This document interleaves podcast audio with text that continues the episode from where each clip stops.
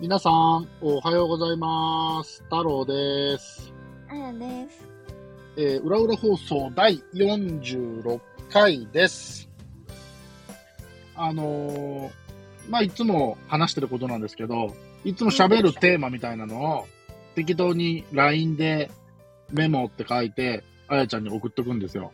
うんうん。で、それを見ながらどれ喋ろうかなーって言って、ほんでまだネタが4つぐらいあったんで、どれがいいって言ったら、これ喋ってくれって言われたんで、喋るんですけど、うん。僕、こうやって今、スタンド FM で、裏の裏は表放送をやらせてもらってて、うん。やらせてもらっててっていう日本語おかしいな。えーやってて、うん。で、あ、今の言葉遣い今度テーマで喋ります。で、あの、で、これとは別に姉妹放送で、エッチなチャット放送うん。もやってるじゃないですか。うんうん。で、前にも話したように、このスタンド FM っていうアプリ自体は、まあ、あやちゃんが教えてくれたものではあるんですけど、うん。ただそれよりも前から、こういう、なんていうの、音声配信っていうのかな。ラジオ、うんネットラジオ的なことっていうのは、うん。ちょっとしたかったんですよ。あ、そうなんだ。うんできればしたいな。本当に、本当に純粋にしたいなっていう感情がちょっとあるだけうん。だったんですよ。うん。で、なんでかっていうと、まあ僕、自分の仕事が自営業っていうのもあって、うん。で結構仕事中にラジオを聞くんですけど、うん。で、この自営業の仕事を始めた当初は、普通に、あの、ラジオで、うん例えばそれが NHK のラジオだったり、TBS のラジオだったり、うん。 FM、AM いろんな番組があるけど、そういうのを聞いてたんですけど、うんちょっと僕、抵抗があるところがあって、うん。うん。放送中に音楽流れるの、ちょっと嫌なんですよ。え、なんで自分の好きな音楽だったらいいけど、すべてが自分の好きな音楽流れるわけじゃないし、えなんか音楽あれなんか、んじゃあこれ聞いてくださいみたいに流れるやつってこと。ああ、そううそうそう、リクエストがあったりとか、えー、そう、あれ、なんか、もっと僕はラジオで情報収集がしたかったから、いろんなね。あーなんか、歌を聴いてるっていうのがすごい自分の中で効率があんまり良くなかったんですよ。うーん、そうなんだ日常。的に音楽を聴くことは全然あるんですけど、うんうん。そうそう。で、でその時に、あの、ポッドキャストっていう、まあ、ネットラジオ、うん。そういうのがあるっていう存在を知って、うんでそれからはもう、ポッドキャストを聞くようになったんですね。うん。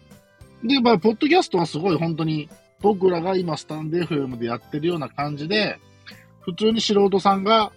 自分の番組を自分で作って配信してるのもたくさんあるから、うん。プロのラジオっていうよりは、そういう素人さんがやってるラジオを聞くようになったんですよ。うんうん。で、僕に影響を与えた放送っていうのがいくつかあって、うん。一つが、えっと、徳島に住んでる、僕よりも一つか二つ上ぐらいのうん。男性が二人でやってる、あの、特勤マッシュっていう番組うん。があって、それも、まあ雑談っていうか、まあ雑談って言ったら怒られるかもしれないけど、まあでもすごい聞いてて面白い番組で、うん。ほんで、もう一つ聞いたのが、えっと、鳥かご放送っていう放送があって、うん。当時、えっと、山本さんっていう人が、うん。えっと、バックパッカーだったんですよね。うーん。で、なんかそういう旅の話をしてて、うんうんで、だんだんそれがなんか、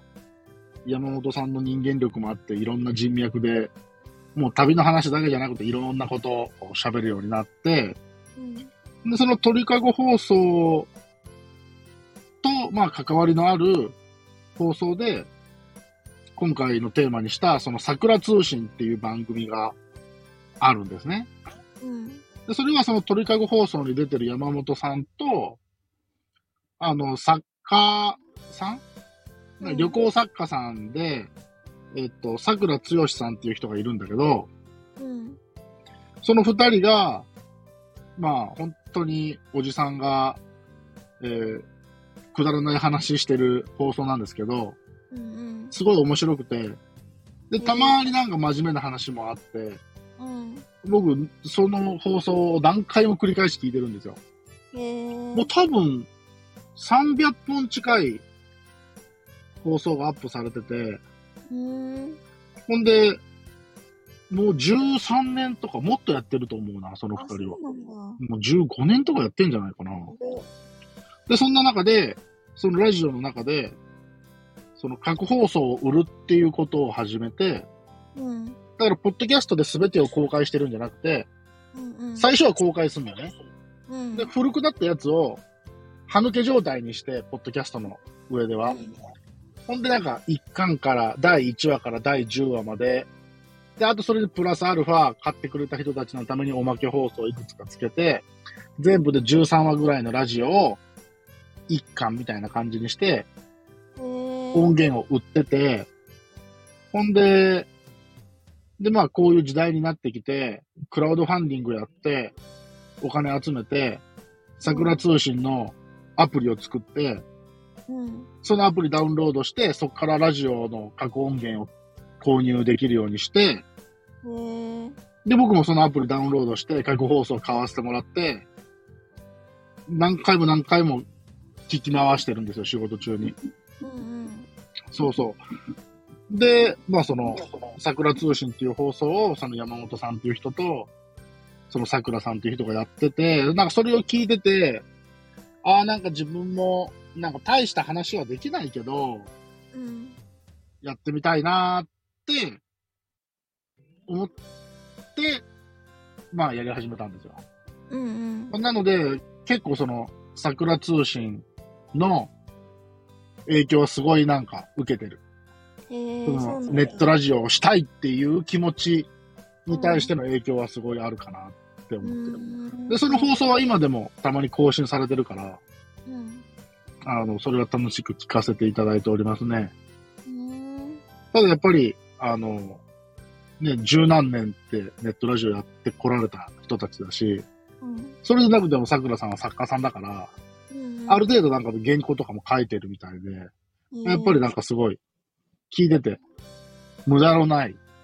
ラジオだなとは思うんですけど、うんまあ、いかんせん僕はただの本当にザ素人なので、あの、なかなかそういう放送と比べると、月とすっぽんぐらいはあるんですけど、うんまあ、でも、その桜通信を聞いて僕は楽しいなと今まで思いながら聞いてきたんで、うんまあこの、ね、裏裏だったり、エッチなチャット放送の方も、まあそういうリスナーさんが一人でも増えてくれればいいなと思ってそうだねやっておりますっていう話で、その桜通信っていうテーマがへえありました。いや何かなと思ったんだよねそう、あの、あれ、ね、桜通信っていう名前聞くだけだったらなんじゃって感じじゃないですか。うんうんそうそう。だから、もう僕尊敬はしてるんですよ。その桜さんもそうだし。うん山本さんもそうだし。そうなんです。っていうお話でした。もしかしたら、やっぱり、ラジオを聞く文化のある人は、生活の中でね、うん桜通信のこと知ってる人も多分いる、うんと思うしいるんじゃない